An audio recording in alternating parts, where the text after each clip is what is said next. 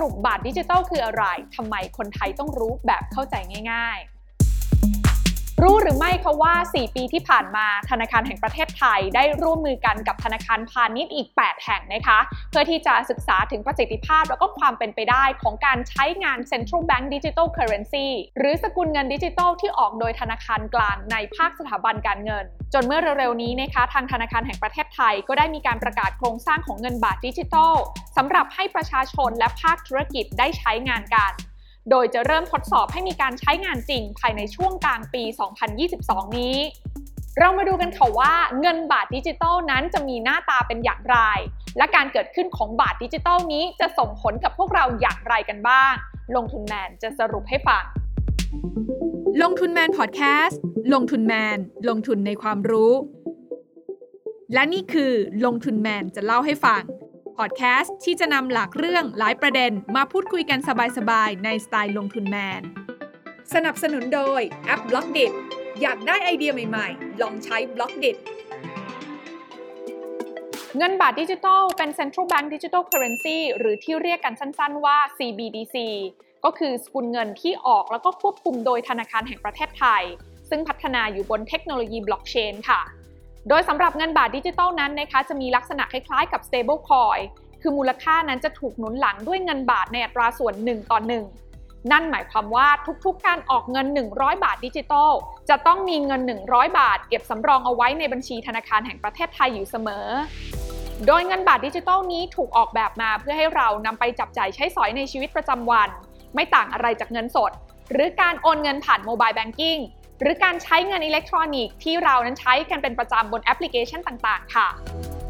โดยหากใครนะคะที่ต้องการจะมีเงินบาทดิจิทัลเนี่ยนะคะก็แค่นำเงินสด หรือว่าเงินฝากที่เรามีนำไปฝากไว้กับสถาบันการเงิน หรือว่าผู้ให้บริการทางการเงินที่ได้รับการรับรองจากธนาคารแห่งประเทศไทย ซึ่งก็จะแปรรูปออกมาเป็นเงินบาทดิจิทัลหลัก ๆ ได้ 2 ช่องทางค่ะ โดยช่องทางแรกก็คือแอปพลิเคชันบนสมาร์ทโฟน ที่ทางธนาคาร หรือว่าผู้ให้บริการทางการเงินที่ได้รับอนุญาตจากธนาคารแห่งประเทศไทยนั้นเป็นผู้ดูแลนะคะ โดยลักษณะของแอปพลิเคชันเหล่านี้นะคะ ก็จะไม่ได้แตกต่างอะไรไปจากแอปพลิเคชันการเงินที่เราใช้กันในชีวิตประจำวัน อย่างพวกของแอปธนาคาร หรือว่าแอปกระเป๋าเงินดิจิทัลต่าง ๆ ค่ะ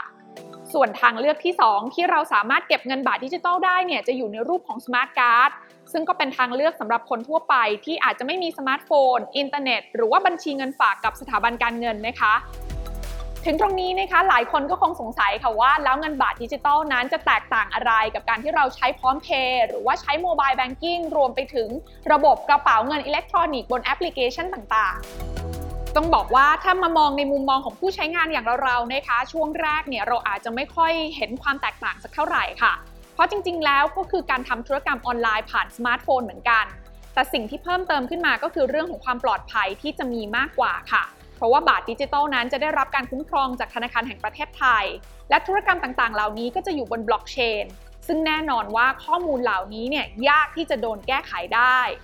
แต่สำหรับอนาคตข้างหน้าเงินบาทดิจิทัลนั้นจะถูกพัฒนา แล้วก็จะเริ่มมีความแตกต่างมากขึ้น เพราะว่าธนาคารแห่งประเทศไทยนั้น ก็จะเปิดโอกาสให้เหล่านักพัฒนาโปรแกรมนั้น สามารถเข้ามาสร้างนวัตกรรมต่อยอดบนเงินบาทดิจิทัลได้อีกชั้นหนึ่งค่ะ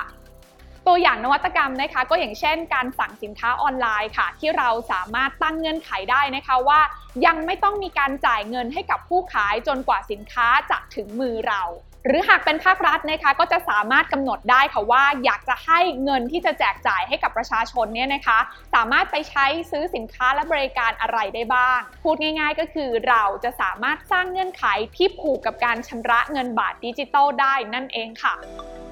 อย่างไรก็ตามนะคะ ณ ตอนนี้เนี่ยทางธนาคารแห่งประเทศไทยก็ยังคงไม่มีนโยบายให้นำเงินบาทดิจิทัล ไปเชื่อมต่อกับ d e f าหรือว่าระบบการเงินแบบไร้ศูนย์กลางนะคะ ทีนี้มาดูกันอีกมุมหนึ่งค่ะ มาดูในมุมของด้านผู้กำหนดนโยบายกันบ้าง ถ้ามองในมุมนี้เนี่ยก็จะพบว่าเงินบาทดิจิทัลนั้นมีแนวโน้มที่จะเข้ามาทำให้ผู้กำหนดนโยบายมีความคล่องตัวมากขึ้น อย่างเช่น การใช้นโยบายกระตุ้นเศรษฐกิจ ก็จะสามารถร่วมมือกับรัฐบาลในการอัดฉีดเงินไปสู่ประชาชนได้ทันที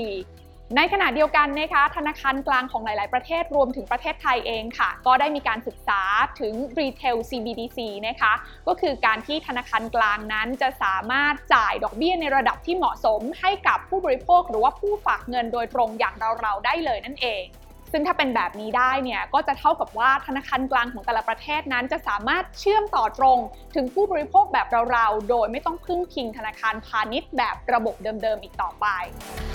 ที่ผ่านมานะคะหลายประเทศทั่วโลกเนี่ยมองว่าการปรับอัตราดอกเบี้ยนโยบายผ่านดอกเบี้ยเงินฝากและเงินกู้ของธนาคารพาณิชย์ในระบบนั้น อาจจะยังไม่มีประสิทธิภาพมากพอค่ะ ซึ่งถ้าธนาคารกลางนั้นมีบทบาทโดยตรง ก็อาจจะทำให้การขับเคลื่อนนโยบายการเงินจากภาครัฐเหล่านี้มีประสิทธิภาพมากขึ้นได้ แต่ก็ต้องบอกก่อนนะคะว่าบาทดิจิทัลที่กำลังจะทดลองใช้ในปีหน้าในบ้านเรานี้ ยังไม่ได้มีฟังก์ชันแบบนั้นค่ะ ฟังมาถึงตรงนี้นะคะ หลายคนคงจะเริ่มสงสัยแล้วล่ะค่ะว่า แล้วบาทดิจิทัลเนี่ยจะมีรูปแบบและคุณสมบัติเบื้องต้นอะไรกันบ้าง ข้อแรกเลยนะคะ บาทดิจิทัลนั้นจะมีลักษณะคล้ายเงินสดค่ะ คือจะไม่มีการให้ดอกเบี้ย ซึ่งการที่เงินบาทดิจิทัลไม่มีดอกเบี้ยนั้น ก็ยังจะทำให้เราเนี่ยไม่ได้มองว่ามันเป็นทางเลือกของการฝากเงินสักเท่าไหร่นะคะดังนั้นเนี่ยคนส่วนใหญ่ก็เลยมีแนวโน้มที่ยังคงจะฝากเงินไว้กับเหล่าธนาคารพาณิชย์แบบเดิม เพราะว่าเรายังได้ดอกเบี้ยเงินฝากอยู่ แล้วก็น่าจะทำให้เงินบาทดิจิทัลเนี่ยถูกมองในลักษณะว่าเป็นตัวแทนของการเอาไปจับจ่ายใช้สอยจริง ทั้งบนโลกออนไลน์ออฟไลน์ แล้วก็สามารถนำไปใช้ได้บนทุกแพลตฟอร์มค่ะ ซึ่งก็จะต่างจากระบบการชำระเงินอิเล็กทรอนิกส์ในปัจจุบันนะคะ ที่อาจจะใช้ได้เฉพาะเครือข่ายที่รับชำระ อย่างเช่น ระบบของ Rapid Line Pay หรือว่า True Money ก็ตาม ข้อที่2นะคะบาทดิจิทัลนั้นจะมีการกระจายเหรียญผ่านตัวกลาง อย่างเช่น สถาบันการเงิน หรือว่าผู้ให้บริการทางการเงินอื่น ๆ เพื่อที่จะยังสามารถรักษาบทบาทของเหล่าตัวกลางทางการเงิน แล้วก็ให้ประชาชนเนี่ยได้รับความสะดวกในการใช้บริการค่ะ เพราะว่าตัวกลางทางการเงินเหล่านี้เนี่ยจะมีความชำนาญแล้วก็คุ้นเคยในการทำ KYC หรือว่า Know Your Customers อยู่แล้วคุณสมบัติข้อที่ 3 ก็คือบาทดิจิทัลนั้นจะมีการจำกัดปริมาณการถือหรือว่าการถ่ายถอน เพื่อป้องกันการถอนเงินจำนวนมากอย่างรวดเร็ว ที่อาจจะทำให้ธนาคารพาณิชย์นั้นขาดสภาพคล่อง โดยเฉพาะในช่วงวิกฤต รวมถึงป้องกันการฟอกเงินด้วย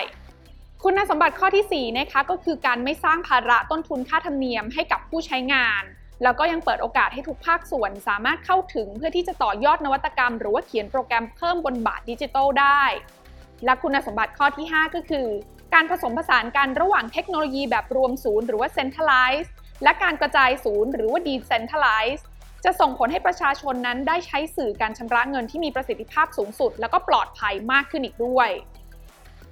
ถึงตรงนี้นะคะเราก็สามารถสรุปได้ค่ะว่าเงินบาทดิจิทัลที่กำลังจะเปิดให้ทดลองใช้จริงในปีหน้านี้นะคะ น่าจะกลายมาเป็นอีกหนึ่งทางเลือกสำหรับการจับจ่ายใช้สอยในชีวิตประจำวันของคนไทยค่ะ ซึ่งพอถึงเวลานั้นก็ต้องรอติดตามกันนะคะว่า คนไทยนั้นจะมีความพร้อมมากน้อยขนาดไหนในการทดลองใช้งานบาทดิจิทัลนี้นอกจากนี้นะคะอีกหนึ่งสิ่งที่ต้องติดตามไม่แพ้กันก็คือการเปิดโอกาสให้นักพัฒนามาเขียนโปรแกรมเพิ่มเติมบนบาทดิจิทัลนี้ จะสามารถสร้างนวัตกรรมอะไรใหม่ๆ บนสกุลเงินใหม่ของไทยได้บ้าง เรื่องนี้น่าติดตามทีเดียวค่ะ กดติดตามลงทุนแมนพอดแคสต์ได้ทุกช่องทาง ทั้ง Spotify, SoundCloud, Apple Podcast, Podbean และ b l o g d i t